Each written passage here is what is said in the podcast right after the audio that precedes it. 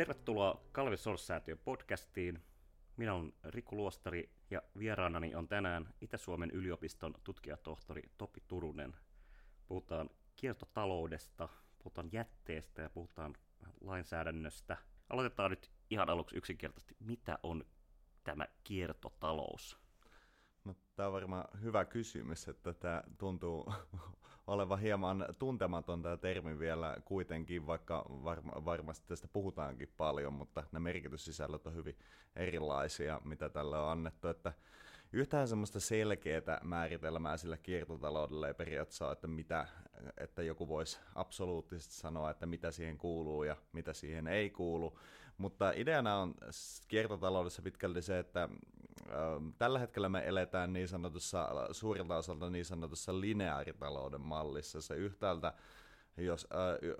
jossa me otetaan resursseja, otetaan luonnonvaroja käyttöön, niistä valmistetaan vaikkapa jonkinlainen tuote, sitten sitä tuotetta käytetään jonkin aikaa ja sitten sen jälkeen kun se käyttö loppuu, se heitetään menemään ja sitten niistä resursseista, sit ne resurssit myös, mitä siinä tuotteessa on käytetty, useissa tapauksissa hukataan liian aikaisessa vaiheessa. Sen kiertotalouden juonnaas tavallaan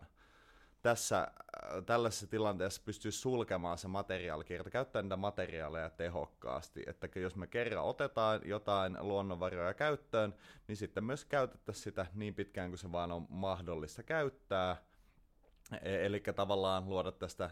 lineaaritalouden suorasta viivasta, missä mennään luonnonvarojen ottamisesta sinne no esimerkiksi kaatopaikalle, niin sitten pystyttäisiin luomaan semmoinen ympyräinen muoto, jossa nämä materiaalit kiertää. Sitten kuitenkin haluan tässä painottaa sitä, että kysymys ei ole pelkästään siitä, että kiertotaloudessa keskitytään vaan kierrättämiseen, joka tietenkin on tärkeä osa näitä materiaaleja. Eikö se riittää, että mä pistän paperit paperiroskikseen ja se on hyvä alku, se on hyvä alku, mutta sitten toisaalta useissa vaiheissa, siinä vaiheessa kun me mennään sinne jä, niin sanottu jätevaiheeseen, tai siinä vaiheessa kun me poistetaan materiaalit käyttöön, niin siinä vaiheessa on usein jo tapahtunut jonkinlainen virhe. Esimerkiksi se tuote on saatettu suunnitella liian lyhytikäiseksi, öö, tai esimerkiksi äh, se tuotetta saataan käyttää liian lyhyt aika, sitä ei ole välttämättä käytetty kovin paljon sen käytön aikana. Esimerkiksi mä en nyt uskalla heittää tähän prosentteja, kun en muista, mutta jos mietitään tota, vaikkapa autoa, niin autohan seisoo ylivoimaisesti suurimman osan sen käyttäjästään tota, parkissa jossain, eikä suinkaan liikenteessä, mikä sen tehtä, sinänsä se funktio on, mitä siltä kaivataan. Että tavallaan tähän niin kuin kier- materiaalitehokkuuteen, miten tehokkaasti me käytetään materiaaleja, pitäisi pystyä keskittymään myös huomattavasti aikaisemmassa vaiheessa kuin siinä vaiheessa, kun me mennään siihen kierrätykseen. Ja kiertotalouteen tietenkin samaan aikaan liittyy paljon myös semmoisia vaihto, u, uude, no ei välttämättä uudenlaisia, mutta erilaisia liiketoimintamalleja, jotka saattaa esimerkiksi liittyä jakamistalouteen, sitä, että tuotteiden sijasta voitaisiin hankkia palveluita ja näin edespäin. Että tavallaan hyvin monia näkökulmia tähän löytyy. Mikä sitten on nykytilanne, sanotaan nyt sekä Euroopan unionin että vaikka tai maailman Euroopan unionin Suomen tasolla tai tälle yleisesti, että jos, jos nimenomaan tämä niin iso osa tätä ikään kuin eko, kasvava ekologista ongelmaa on lineaaritalous, se, että heitetään, heitetään roskiin, ostetaan uusit, tuhlataan luonnonvarat, saastutetaan niin edelleen, niin tota, mihin suuntaan tämä nyt on menossa sitten niin laajassa mielessä? No, tässä on varmaan hyviä ja huonoja uutisia t- t- tähän, tähän näkökulmaan, että tietyllä tasollahan tämmöinen ympäristötietoisuus ainakin varmasti, jos mietitään länsimaita, niin va- va- voisi sanoa aina, ja varmasti muuallakin, oma tutkimusta minulla ei tästä ole, mutta varmasti niin kuin on kuitenkin jon, ollut jonkin verran kasvussa tässä nyt t- tähän liittyen. Esimerkiksi Euroopan unionissa on otettu hyvinkin laajasti tota, kiertotaloutta esille Euroopan unionin politiikassa. Nyt esimerkiksi on ollut kierto, tällä hetkellä Euroopan unioni pari vuotta sitten julkaisi toisen kiertotalouden toimintaohjelman ja siellä sitten esimerkiksi tänä vuonna julka- se, se, osana siihen niin tota, tänä vuonna julkaistun kestävän tuotepolitiikan aloitteen, joka ihan merkittävästi muuttaisi sitä, että millä tavalla erilaisten tuoteryhmä, minkälaisia vaatimuksia erilaisille tuoteryhmille voidaan asettaa, a, asettaa ihan kier, kiertotalousnäkökulmastakin, eli kierrätettävyydestä, korjattavuudesta ja tällais, tällaisesta, että sieltä on tulossa, tulossa sitten todennäköisesti siihen suuntaan menevää sääntelyä. Sitten tietenkin Suomessa samaan aikaan myöskin tota, julkaistu erilaisia suunnitelmia kiertotalo- kiertotalouteen päin, päin liikkumiseksi ja pyritty sitten parhaamaan mukaan täyttämään esimerkiksi Euroopan unionin tavoitteita, mutta tietenkin samalla myös ho- hoitamaan sitä omaa tonttia siltä osalta, kun mitkä sitten esimerkiksi saattaa olla semmoisia asioita, mitkä ei välttämättä yleisesti Euroopassa y- yleisesti Euroopassa niin olennaisia kuin mitä ne saattaa sitten Suomen mittakaavassa vaikkapa olla. Mutta sitten toisaalta pitää mun mielestä pitää mielessä myös semmoinen, että vaikka tässä nyt paljon on poliittista puhetta, paljon on erilaisia lainsäädäntöhankkeitakin, niin tässä on vielä paljon keskeeräisyyttä ja yhtenä olennaisena ongelman varmasti tulee olemaan se, että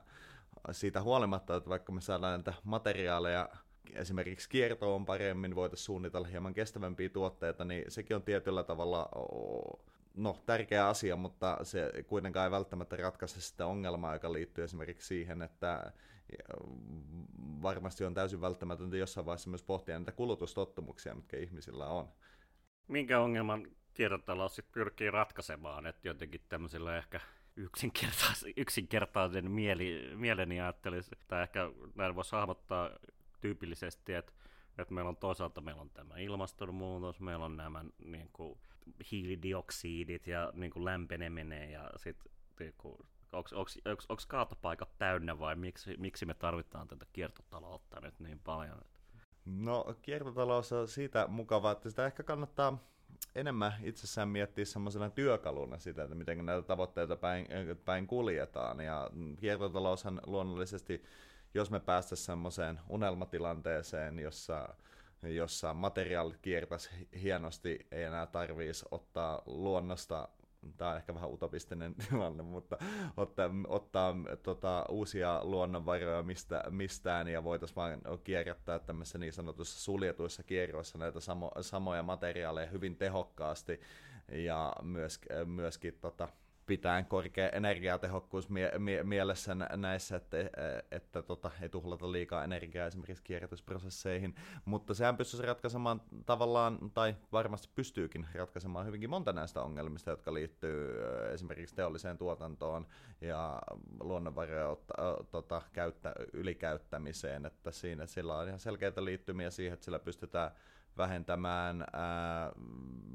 hiilipäästöjä merkittävästi, Samalla sillä pystytään sitten myöskin estämään, estä, jos me pystytään vähentämään esimerkiksi tuotteiden tuotantoa ja neitsellisten raaka-aineiden käyttöönottoa, niin samalla pystytään myös vähentämään paljon muita ympäristöongelmia, jotka voi liittyä esimerkiksi teolliseen tuotantoon, kuten erilaiset saasteet,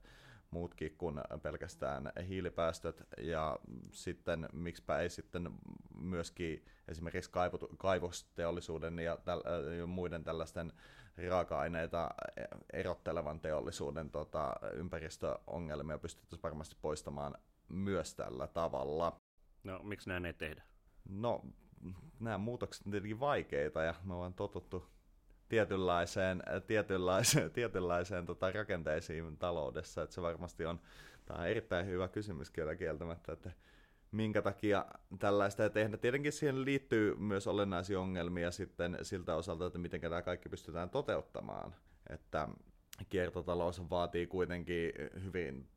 hyvinkin paljon sitoutumista eri toim- toimialoilla. Se vaatii periaatteessa sitä, että kuluttajatkin olisivat aika mukana ja sen lisäksi sitten vaadittaisiin suurelta osalta teollisuutta sitä, että ne olisi erittäin muuntuvaisia sitten sellaiseen suuntaan, suuntaan, missä näitä kiertotalouden tavoitteita pystyttäisiin paremmin ajamaan. Esimerkiksi, ja tähän varmasti tulee liittymään ihan se, että tämmöiset klassiset äh, lineaaritalouden äh, yritykset, jotka vaikkapa hyötys, hyötyy äh, merkittävästi siitä, että niiden tuotteet kestää lyhyen ajan ja niitä pystytään ja niitä sen takia pitää ostaa jatkuvasti, niin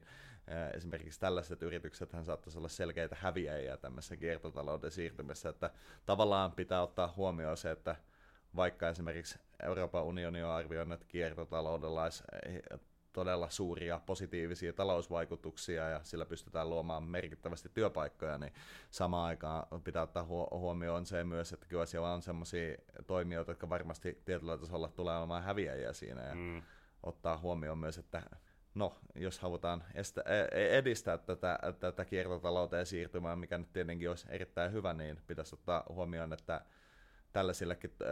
tällä, tällainenkin toiminta pitäisi, pitäisi tavallaan saada sitten siirtymään sellaiseen tilaan, mikä olisi kiertotaloudelle hyödyllistä ja kiertota, edistäisi kiertotaloutta, että ei kokisi sitten koettaa semmoista vastustusta sen takia, että jotkut tästä on tietyllä tavalla miltei välttämättömästikin häviäjiä. Kuinka tehokasta on, kun olet tutkinut tätä lainsäädäntöä, prosessia ja muuta, niin kuinka tehokasta se nimenomaan on ollut, että kun Euroopan unionin tasolta tulee joku niin kuin, sä, sä, sä, säännöstö siitä, että kiertotaloutta pitäisi toteuttaa, niin sit onko tyypillistä tai, tai uhkana, että sitten kuitenkin jäsenmaat kilpailevat toisiaan niin kuin, ikään kuin, että kuka, kuka sitten kuitenkin reguloi vähiten, koska, koska jos halutaan täyttää kuitenkin jotain niin, niin kuin lineaarisen talouden, sanotaan niin kuin talouskasvuun ja myös tällaisiin niin kuin bisnestason intresseihin liittyviä asioita, niin minkälainen vallan kamppailu on niin kuin kyseessä nimenomaan tässä? Että on helppo kysymys. Että toisaalta tiedetään, että pitäisi, totta kai niin kuin kaikessa ekologisessa siirtymässä, mutta sitten toisaalta niin kuin mikä on se intressi tai taho tai liike, joka tässä niin haraa vastaan, tai rakenne jopa, jos voisi sanoa. Niin, mä, Euroopan unioni on ollut aika kunnianhimoinen jo itsessään näissä kiertotaloustavoitteissa mun, mun mielestä. Ja siellä on kyllä lähdetty aika rohkeastikin ainakin politiikkapapereissa edistämään, edistämään kiertotaloutta. Tietenkin sitten todellisuudessa, kun Euroopan unioninkin päätöksentekomenettelyt on no, vähintäänkin jollain tasolla byrokraattisia, niin siinä kestää aikaa, että niitä saadaan etenemään niitä tavoitteita. Sitten tietenkin jäsenvaltioiden eri, erilaisuus vaikuttaa jo siihen, alustava, ihan siihen alussa olevaan tai tavallaan sen päätöksenteon valmisteluun, että minkälaisia päätöksiä ja, tota, tavoitteita siellä ruvetaan asettamaan, että tietenkin pitää ottaa huomioon, että ei ole mitään järkeä asettaa mitään tavoitetta, mitä kukaan ei pysty saavuttamaan, vaikkapa, että ensi vuonna 100 prosenttia jätteestä pitää kierrättää, niin ei sitä yksikään jäsenvaltio pysty tavo- saavuttamaan. Mutta tämmöiset niin kuin pidemmän aikavälin tavoitteet ja semmoiset aikavälin tavoitteet, mitkä myös ajan kanssa nousee, niin jo sitten kyllä varmasti pystynyt edistämään sitä kiertotalo- kiertotaloutta eri jäsenvaltioissa ja lähtökohtaisesti niitä sitten kuitenkin pystytty myöskin myöskin tota, kannustamaan, ja, kannustamaan jäsenvaltioita pääsemään niihin tavoitteisiin ja sanktioimaan sitten jäsenvaltioita, jotka ei niihin tavoitteisiin pääse. Toisaalta sitten myös ihan äh, kiertotalouden tämmöisen niin kuin vaikkapa tuotepolitiikan osalta, niin useinhan tällaiset Euroopan sisämarkkinoiden markkinoiden toimivuuteen liittyvä sääntely sitten jo itsessään useimmiten pystyy aiheuttamaan tai pystyy vaikuttamaan melko merkittävästikin siihen, että millä tavalla sitten säännellään tuotteesta, mutta kuitenkin tietyllä tavalla jaan tämän huolen semmoisesta niin sanotusta race to bottom-ilmiöstä, mm. jossa sitten korkeiden ympäristöstandardien tullessa, tullessa niin jotkut äh, saattaa siirtää toim- jotkut yritykset voisivat siirtää toimintaa maihin, jossa se matalempi ympäristösääntely on vielä valloilla, mutta mä en ole kuullut ainakaan suoraan sellaisia esimerkkejä, missä tätä olisi tapahtunut sitten EUn e sisällä. Se ei tietenkään tarkoita, että sitä ei välttämättä että sitä ei voisi tapahtua. Jos mietitään nimenomaan tätä niin globaalia arvoketjua ja myös globaalia työnjakoa, niin eikö juuri voin jo kuvitella, kun kuulija huutaa, että oikeat ongelmathan on nimenomaan Kiinassa ja Intiassa ja näissä, missä ainakin mielikuvamme mukaan ne ikään kuin lineaariset tuotantoprosessit itse asiassa, itse asiassa tapahtuu. Ja sitten Euroopassahan on nykyään vain palveluita ja niin edelleen, ja tämä on jo käytännössä ekologista tavallaan, niin kuin mikä on niin kuin Euroopan unionin niin kuin roolia, niin kuin, jos puhutaan niin kuin, niin kuin maapallon kaatopaikkojen mittakaavassa ja, ja mitä tämä niin kuin, kiertotalouteen siirtyminen, tarkoittaisiko se myös sitä, että, että, että ne ne tuotteet kiertää täällä ja, ja globaali etelä ei sitten enää pääsekään osaksi arvoketjuja vai miten, miten tämä muuttaisi tätä kuviota? Niin, ihan näin pitkälle en ole ikinä päässyt mietti, miettimään, kun tilanteesta ollaan vielä kaukana, että olisi täysin suljetut kierrät Euroopan sisällä, mihinkään materiaalia muualta sitten tarvittaskaan. Öö, varmasti yhtäältä on sillä lailla, että on vielä valtioita, joissa se ympäristösuojelun taso ja kiertotaloudenkin edistyminen ei, ei ole näin pitkällä, mutta esimerkiksi kiertotalous on terminä jollain tavalla ollut lainsäädännössä ja ainakin politiikkapapereissa mun mielestä esimerkiksi Kiinassa jo huomattavasti aiemmin kuin EU:ssa. Se sitten, sillä ei ehkä ihan täysin sama asiaa viitattu kyllä, kyllä että mulla ei se Kiinan kiertotaloussääntelystä ihan hirvittävän tarkkaa tietoa, en ole ikinä löytä, en ole ikinä sitten ehtinyt missään, missään tutkimusprojektissa siihen ihan hirvittävän syvälle mennä, mutta jonkinlaisia kiertotalousinstrumentteja siellä sitten on otettu, otettu ihan sen tuotannon tehostamisen näkökulmasta jo aikaisemminkin, että kiertotaloudessa on pitkälti myös on juonena se, että jos niitä materiaaleja voidaan käyttää tehokkaasti ja niitä voidaan, ne saadaan kiertämään ja no, lähtökohtaisestikin tuotteita käytetään, ää, käytetään elinikänsä loppuun, niin sellaisessa tilanteessa yleensä voisi olla monille yrityksille myös tietyllä tavalla, yritykselle ja miksei kuluttajillekin, totta kai myös kuluttajille, niin pystyy olemaan tavallaan järkevin ja tehokkain ja taloudellisinkin vaihtoehto. Että... Mutta miksi me, tai, miksi me jätetä tätä vaan markkinoiden hoidettavaksi? Että no. si, siinähän se ikään kuin, kun se balanssi ylittyy, niin sitten sit siirty, siirrymme automaattisesti kiertotalouteen se voi olla, että se balanssi ylittäminen huomataan liian hitaasti, huomataan liian hitaasti, että, mutta kyllähän tämä nyt tavallaan näyttää, että meillä on tässä pyörinyt tätä lineaaritaloudellisella, lineaaritalouden tavallaan olettamilla olevat markkinat jo pitkään ja jostain syystä tai toisesta sitten tämmöisiä synergiaetuja, mitä esimerkiksi, e, e, esimerkiksi kiertotaloudessa voidaan saavuttaa vaikkapa esimerkiksi sillä, että käytetään erilaisia teollisuuden sivuvirtoja tehokkaammin, voidaan ottaa sitä jätettä paremmin hyödynnettäväksi, niin jostain syystä ne ei ole vaan tapahtunut. Mutta onko tämä mahdollista tavallaan kapitalistisen järjestelmän sisällä siinä mielessä, että jos kapitalismin perus, peruslaki on se, että pääoma pitää kasvaa ja jengille pitää kuitenkin joka kerta ja kiihtyvällä tahdilla myydä nimenomaan lineaaritalouden tyyppisesti uudelleen joku asia, niin miten sä myyt jengille niitä omia roskiin? Tämä on kieltämättä tietyllä tavalla, tietyllä tavalla hankala kysymys ja varmasti se on ihan totta tietyllä tavalla, jos tähän kiertotalouteen lähdetään kokonaisuudessa, niin kuin, niin kuin toki näissä politiikkapapereissa pyritään ajamaan. Esimerkiksi EU on julistanut aikoinaan, että haluaisi olla vuoteen 2050 niin, tota, kiertotalous kokonaisuudessaan. Sitä se ei hirveästi tainnut täsmentää, että mitä kaikkea se tarkoittaa, mutta tähän Westin tällainen tavoite on kuitenkin silloin asetettu, ja kyllähän se luonnollisesti tarkoittaa myös sitä, että tämmöiset niin kuin liiketoimintamalleen ja kuluttajakäyttäytymisenkin pitää jollain tavalla muuttua, että mitä se sitten tarkoittaa kapitalistiselle järjestelmälle, niin sitä en uskalla sanoa, uskalla tätä arvioida. Mutta pitääkö Euroopan unionin muuttua, että jos kuitenkin moni tulkitsee, että Euroopan unionihan on viime kädessä siis, jos se on niinku tällainen markkinakurin ja markkina, yhteisen markkina-alueen ja jotenkin äh, kansallista päätäntää ra- rajoittava niin kuin regulaation instituutio, niin ikään kuin pystyykö Euroopan unioni nykyisessä integraatiotasossaan edes niin kuin näin, näin radikaaleihin muuveihin hajoamatta siihen, että kaikki kilpaileekin sit sinne pohjalle, että kuka voi tuottaa eniten jotain roskaa. Mä, tota, kyllä, kyllä mä uskon tähän EU-rakenteisiin tässä, että se kuitenkin EU perustuu paljolti kyllä taloudelliseen integraatioonkin. Nyky, nykyään EU on tietenkin muuttunut paljon kehittymisen, kehittymisensä aikana, että ollaan aika kaukana siitä, siitä unionista, mikä 50-luvun alulla pistettiin pistettiin kasaan, että tällä hetkelläkin Euroopan unionilla on jo pitkään ollut no,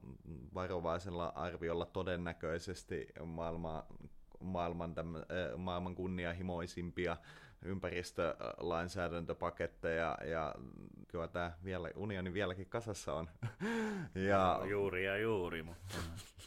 Tätä, tästä en osaa arvioida, arvioida, mutta tavallaan tätä kiertotalouden etunahan pitkälti poliittisella toimilla, poliittisena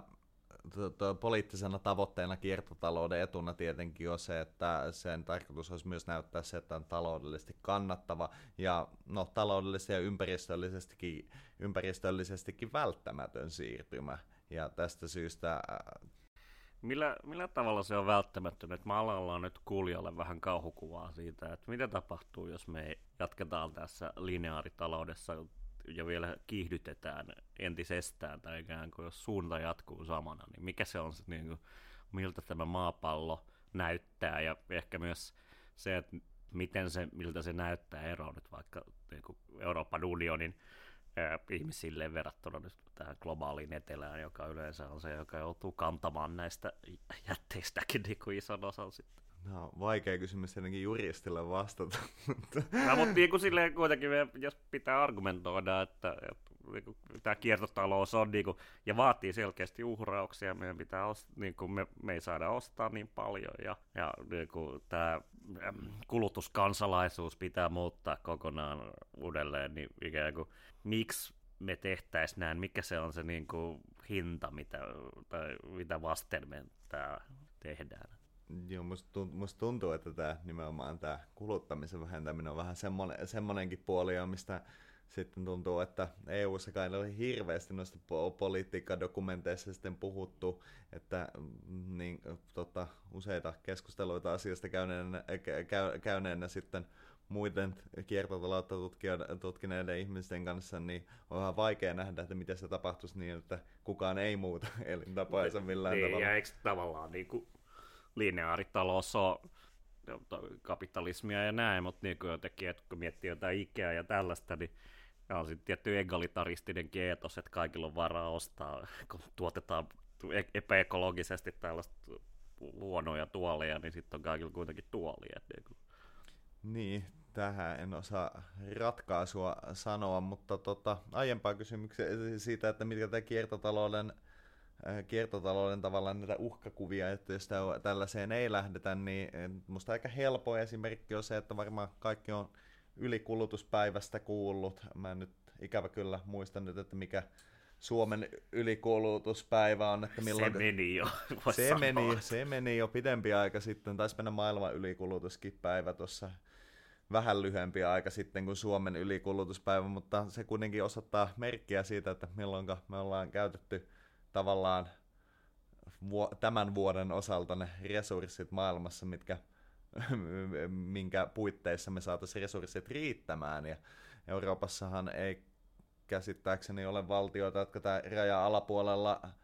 alapuolella olisi. Ja se tietenkin aiheuttaa ihan sen välttämättömän tarpeen, että jos me käyttää resursseja tällä tavalla, niin me tullaan ennen pitkään siihen tilanteeseen, että maapallon resurssit ei vain riitä millään tavalla siihen tota, mi, mi, millään tavalla enää tukemaan tätä meidän elämäntyyliä. Ja siinä vaiheessa sitten, kun ne yllättäen loppuskin, niin en tiedä minkälainen lopputulos siitä sitten tulisi. Sen mukana sitten ihan myöskin, että kyllähän nyt tämän, tietenkin meidän tällainen er, kestämätön tapa käyttää resursseja, niin aiheuttaa useita ympäristöongelmia, joista pienin tietenkään ei myöskään ole se, että syntyy merkittävä määrä kasvihuonepäästöjä. Ja ilmaston lämpeneminen sitten sen kautta. Että mm, tähän liittyy hyvin monia ympäristöongelmia ja varmasti ehkä nimenomaan materiaalikiertojen kautta on helppoa hahmottaa se sillä lailla, että ennen pitkään meillä ei ole enää materiaaleja, jos me jatketaan tällä tavalla, tai että ne kyllä loppuvat kesken. Niin, mutta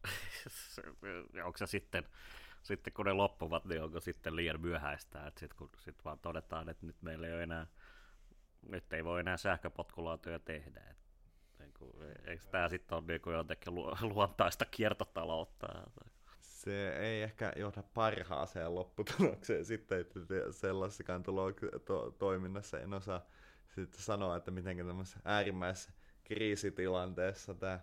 maailma pystyisi muuttumaan nopeasti pakon edessä, mutta siinä vaiheessa varmasti olisi tehty jo huomattava määrä peruuttamatonta ympäristövahinkoa sitten, mikä, mihinkä tilanteeseen tietenkään ei haluta tulla. Niin, toki varmaan sen jakautuminenkin on sitten, että jätteet on muualla ja potkulaudat on täällä, niin jos miettii tätä globaalia, globa, globaalia jakoa nimenomaan. Niin, ne ympäristöongelmat tietenkin näyttäytyy hyvin eri tavalla sitten eri paikoissa. No jos mietitään nyt sitä, että ollaan tässä Euroopan unionin viitekehyksessä, niin miten pystytään saavuttamaan jonkinlainen niin kuin, niin kuin demokraattinen legitimiteetti, olettaen, että ihmiset nyt eivät yhtäkkiä ota, ala ottaa tosissaan sitä, että mutta niin kuin, tai ala ottaa tosissaan sitä, että oikeasti yli, ylikulutuspäivä tarkoittaakin jotain, ja, ja tota, niin kuin, jos ekokatastrofia ja sitä nyt ei ilmastonmuutosta näitä nyt ei muutenkaan oteta tosissaan, niin sitten jos kiertotalous vielä, vielä iskee niihin kaikkiin kivoihin tuotteisiin ja hyödykkeisiin, mitä me ollaan ostamassa, niin ikään kuin mikä on se niin kuin demokraattinen vaikutustapa, onko se niin kuin, nyt kansalaisyhteiskunta, tota, mit, mit, mit, mitä kautta tätä asiaa pitäisi ajaa, pitäisikö perustaa yritys, joka, joka pyörittää kiertotaloutta. Niin, en mä sivuisesti, mä en missään tapauksessa halunnut antaa niin negatiivista kuvaa, että mitään ei enää saa kiertotalo- kiertotalouden tota, ää, nimissä enää myöhemmin, vaan nimenomaan pitkälti, pitkälti ideana myös se, että musta on hyvä muistaa kiertotalouden mukana myös se, että se ei, voi, että se ei tule tapahtumaan varmasti pelkästikään, pelkästikään niin, että että kukaan ei muuttaisi millään tavalla toimintatapoja normaaleina ihmisenäkin. Mutta mm, kyllä mä niin kuin itse mieltäisin jollain tavalla tätä puoltaa, tätä siirtymää ja sitä, että sitä politiikkaa ja lainsäädäntöä, mikä sen taustalla on ihan juurikin tämä omalla tavallaan tämä välttämättömyys missä, missä tässä maailmassa, että nämä ympäristövaikutukset, mitä meidän nykyisellä toiminnalla on, niin on kestämättömiä. Plus me pystytään tällaisia, jos me pystytään tuomaan kiertotalous tota, tavallaan toimeenpanemaan kiertotalouden tavoitteita, niin pystytään saavuttamaan ihan taloudellistakin hyötyä sitten monissa yrityksissä, joka sitten tekee sitä ehkä houkuttelevampaa kuitenkin kuin sellainen sääntely, esimerkiksi jossa yksinkertaisesti kielletään jonkinlaisia jotain asioita, No on tällaisia kysymyksiä, mihin, mihin on varmasti vaikea, vaikea vastata näin, ja näin, mutta niin tämä on kiinnostava jännite, että, että sit kun ekologinen kriisi kiihtyy ja toisaalta nämä on niin muutkin, muutkin kriisit, mitä, mitä tässä nyt jatkuvasti, jatkuvasti on, niin toisaalta se, että hori, miten, millä tavalla horisontit kuitenkin se tavallisilla ihmisillä muutenkin supistuu ja tavallaan niin kuin se elintason lasku koetaan, niin kuin, no, miettii tätä inflaatiota kaikkea tällaista,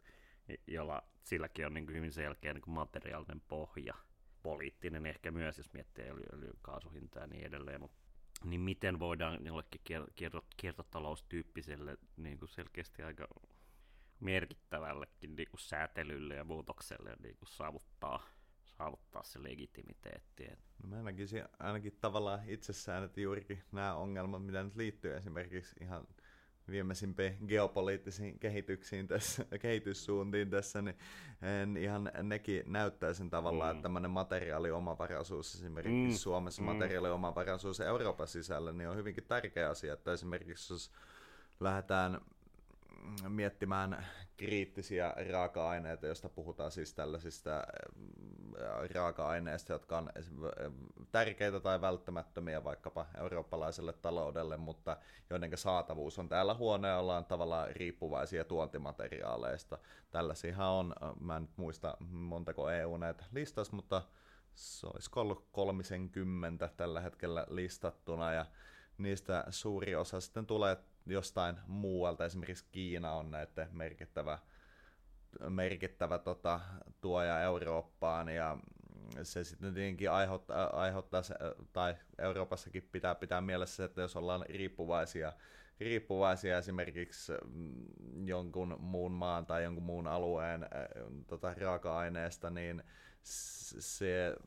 voi aiheuttaa sitten nimenomaan, tiet, no Se on riippuvuussuhde, joka, joka voi aiheuttaa tässä tietynlaisessa kriisitilanteessa hyvinkin hankalia. Myös tämmöinen retorinen kulma, että niille, niille tota, joille kierrätys jo sana, sanana tota, aiheuttaa hylkimisreaktiota, niin kuitenkin niin kuin tämä kulma, että miten nyt esimerkiksi juuri tänä vuonna ää, Eurooppa on tämän materi- nöyryttävän materiaaliriippuvuutensa kautta paljast- tai jotenkin jäänyt kiinni housut, ho- housut kintuissa, niin kuin ikään kuin ei ole varmistettu nimenomaan tämän niin omavaraisuuden. Toki, toki öljy ja maakaasu nyt ei, ei, ei, ei, ei tota, ehkä ole hyviä esimerkkejä mistään kiertotaloudesta, mutta jonka tapauksessa on tavallaan sama, sama periaate, että jos kuitenkin reaalinen uhka ja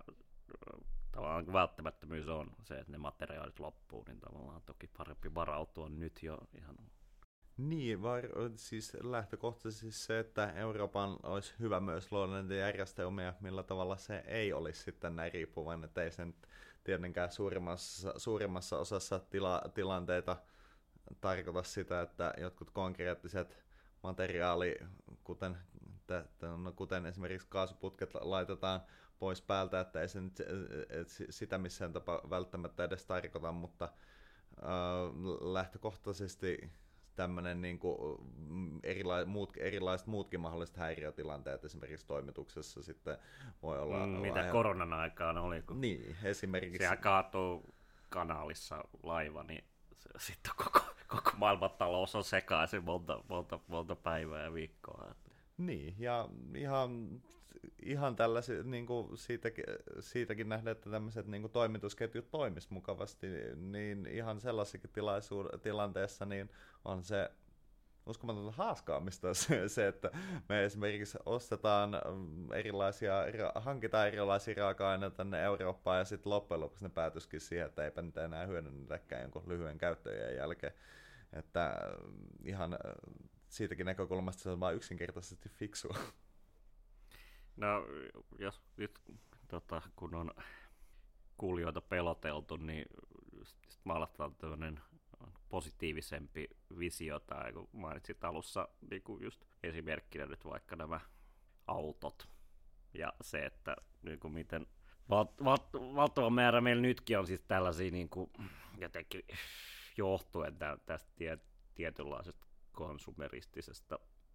elämäntavasta, niin jotenkin val- valtava määrä ikään kuin ha- ha- haskataan nykyisiä resursseja, niin minkälainen olisi sitten tämä Euroopan unioni niin 2050, että ikään kuin miltä, se on aika vaikea ehkä aamottaa jotenkin just niin kuin mitä se konkreettisesti tarkoittaisi, että me elettäisiin niin kuin täysin tai edes lähes täysin niin kuin kiertotaloudessa, että, että olisiko se, että ei olisi omaa autoa, siis kuulostaa järkyttävältä ja ei ole omia työkaluja ja niin, siitä on varmaan monenlaisia, monenlaisia malleja, että lähentää autoesimerkin mä otin sen, ta- sen takia, että sitä monet harmittaa hirveästi, kun mä en muista sitä prosenttia, että mitä autot seisoo paikallaan. Ja toki ei se nyt niin yksinkertaista myöskään, että auto voisi olla 100 prosenttia ajassa liikkeelläkään, että, että ei se nyt ehkä ihan sekä se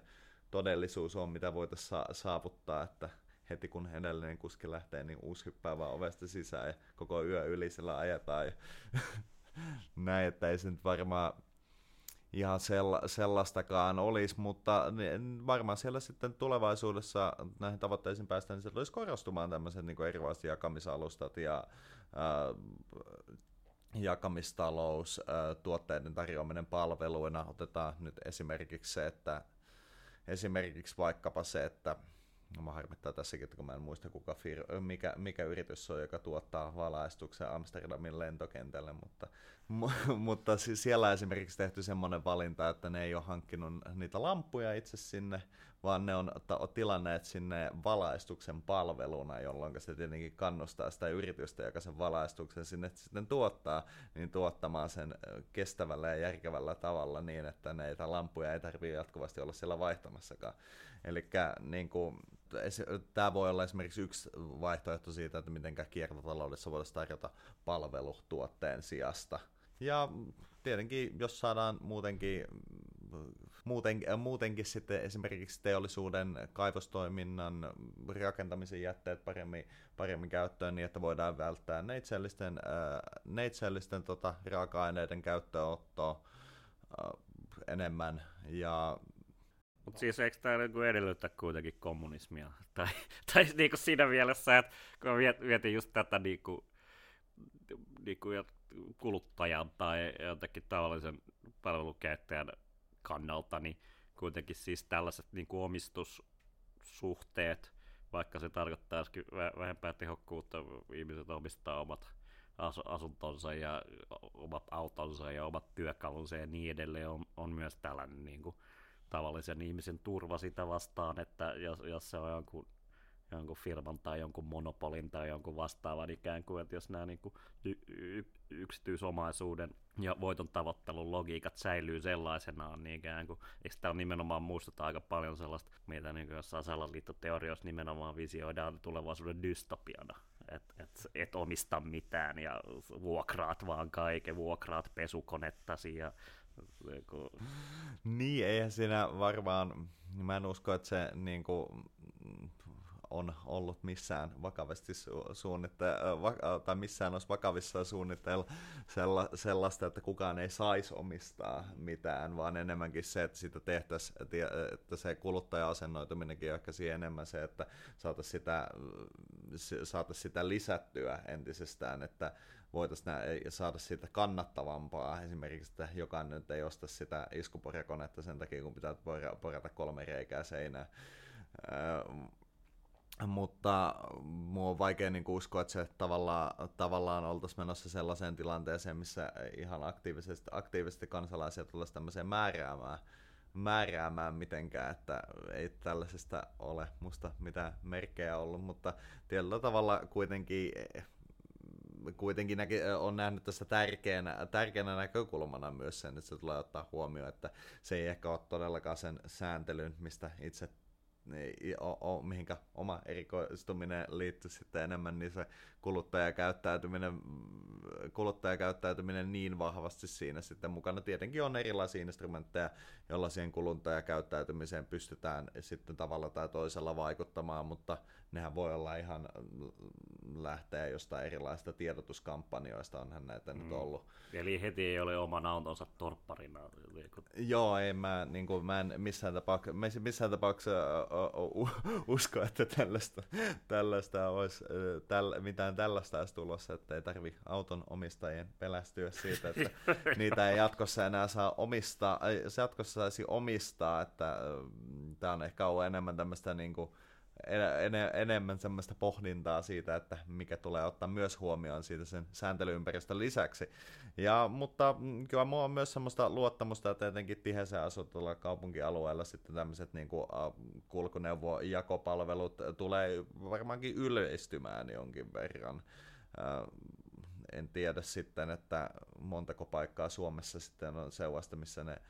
hirvittävän yleisiä olisi, koska en ole tätä liikennepuolta ikinä tutkinut, mutta käsittääkseni esimerkiksi Euroopan tiheämmin asutuissa kaupungeissa sitten on jo jonkin verran enemmän tai huomattavastikin enemmän tämmöisiä yrityksiä, jotka ihan järkevällä tavalla niissä toimii kuin mitä sitten vaikkapa Suomessa on tällä hetkellä. Okei, äh, tota, otetaan tähän loppuun, että äh, liikuttu aika abstrakteilla tasoilla, niin mitkä nyt on tällä hetkellä sellaisia jotenkin konkreettisia, ää, mi- mitä nyt tapahtuu kiertotalouden maailmassa, että niin kuin sanotaan niin kuin lainsäädännöllisesti ja sitten myös esimerkiksi just tollasia, että niin kuin, mitä lamppuesimerkkejä ja mu- muita, että nämä, luulen, että nämä voi kiinnostaa tai ehkä antaa tämmöistä vähän, vähän selkeyttää ajatusta. Joo, näistä lamppuesimerkkejä ei ollut muistaakseni mitenkään erityisen tuore edes, että se no, on pitkä, pitkäänkin jopa ollut. Tuore minulle. Mutta tota, ehkä lainsäädännöllisesti, no lainsäädännöllisesti nyt on noussut joitain vuosia sitten jo EU-ssa esille se, että hankaluuksia tämän kiertotalouden osalta tulee aiheuttamaan se, että kierrätysmateriaaleissa olevat mahdolliset haitalliset aineet pystytään hallitsemaan. Että sitä nyt on unionin tasolla ilmeisesti pyritään, pyritään tässä ratkomaan. Esimerkiksi siellä on ehdotettu erilaisia tämmöisiä haitallisten aineiden seuraamiseen liittyviä sääntelyinstrumentteja, joita en mene ehkä syvemmälle, koska tämä EU-kemikaalisääntely ehkä ei ole se Joo, se on audiomuodossa. Audiomuodossa kaikista kiinnostavia asia, mutta se on esimerkiksi yksi semmoinen asia, mikä on noussut nyt jonkin verran tai jonkin verran EU-ssa ja sitten no ainakin omassa tutkimuksessa ja monen, ympäristötutkimuksessa muutenkin käsittääkseni aika paljon, aika paljon nyt esillä kiertotalouden kanssa. Toisena sitten ehkä tämmöisenä selkeänä, selkeänä isona tulevana politiikkakokonaisuutena, sääntelykokonaisuutena sitten on ollut tämä ekosuunnitteluun panostaminen EU-ssa, että EU julkaisi tänä vuonna tämän, mainitsinkin tämän kestävän tuotepolitiikan kestävän tuotepolitiikan paketin, jossa sitten tota, yhtenä ehdotuksena oli tämmöisen, äh, no nyt menee jo vähän sääntelytekniseen, sääntelytekniseen mutta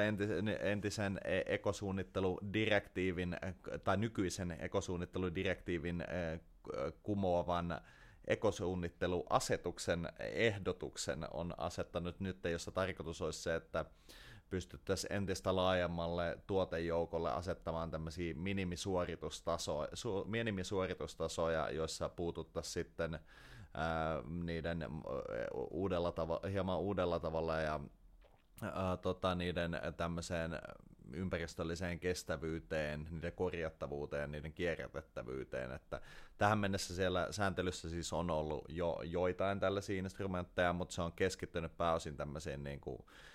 energia, niin sanottuihin energiaintensiivisiin tuotteisiin, eli tämmöisiin tuoteryhmiin, jotka käyttää mm, elinaika, käyttöikänsä aikana huomattavan määrä energiaa, vaikka puhutaan jääkaappipakastimista ja imureista ja TVstä ja sen semmoisesta, että nyt EUn omana lainauksen, no tämä nyt ei suora lainaus, kun sitä paperia tässä edessä, mutta EU puhuu, tai Euroopan komissio puhuu siitä, että tähän uuteen sääntelykokonaisuuteen pyrittäisiin saamaan mukaan mahdollisimman laaja tuote, tota, mahdollisimman laaja tuoteryhmä, kate, tai tuoteryhmä mahdollisimman laajasti mukaan, että siellä mainittiin esimerkiksi, että tähän sääntelyyn kuitenkaan ei otettaisi mukaan muun muassa ruokaa ja rehuja ja näin edespäin, mutta ilmeisesti ollaan laajentamassa tätä sääntelykokonaisuutta huomattavasti näiden energia, niin sanottujen energiaintensiivisten tuotteiden ulkopuolelle vielä, mikä sitten vaikuttaa tietenkin siihen, että miten tämä kiertotalous näkyy sitten erilaisten tuotteiden tämmöisissä teknisimmissäkin vaatimuksissa. Okei, eli, eli nöyrä jatkuu Euroopan byrokratiassa ja, ja tota, hyvin spe- spesifiäkin sääntelyä Joo, varmasti kannattaa, kannattaa miettiä, että onko, onko nyt pakko sieltä hululta päiviltä ostaa. No niin, tota, Topi Turri, kiitos, kiitos keskustelusta. Kiitos paljon.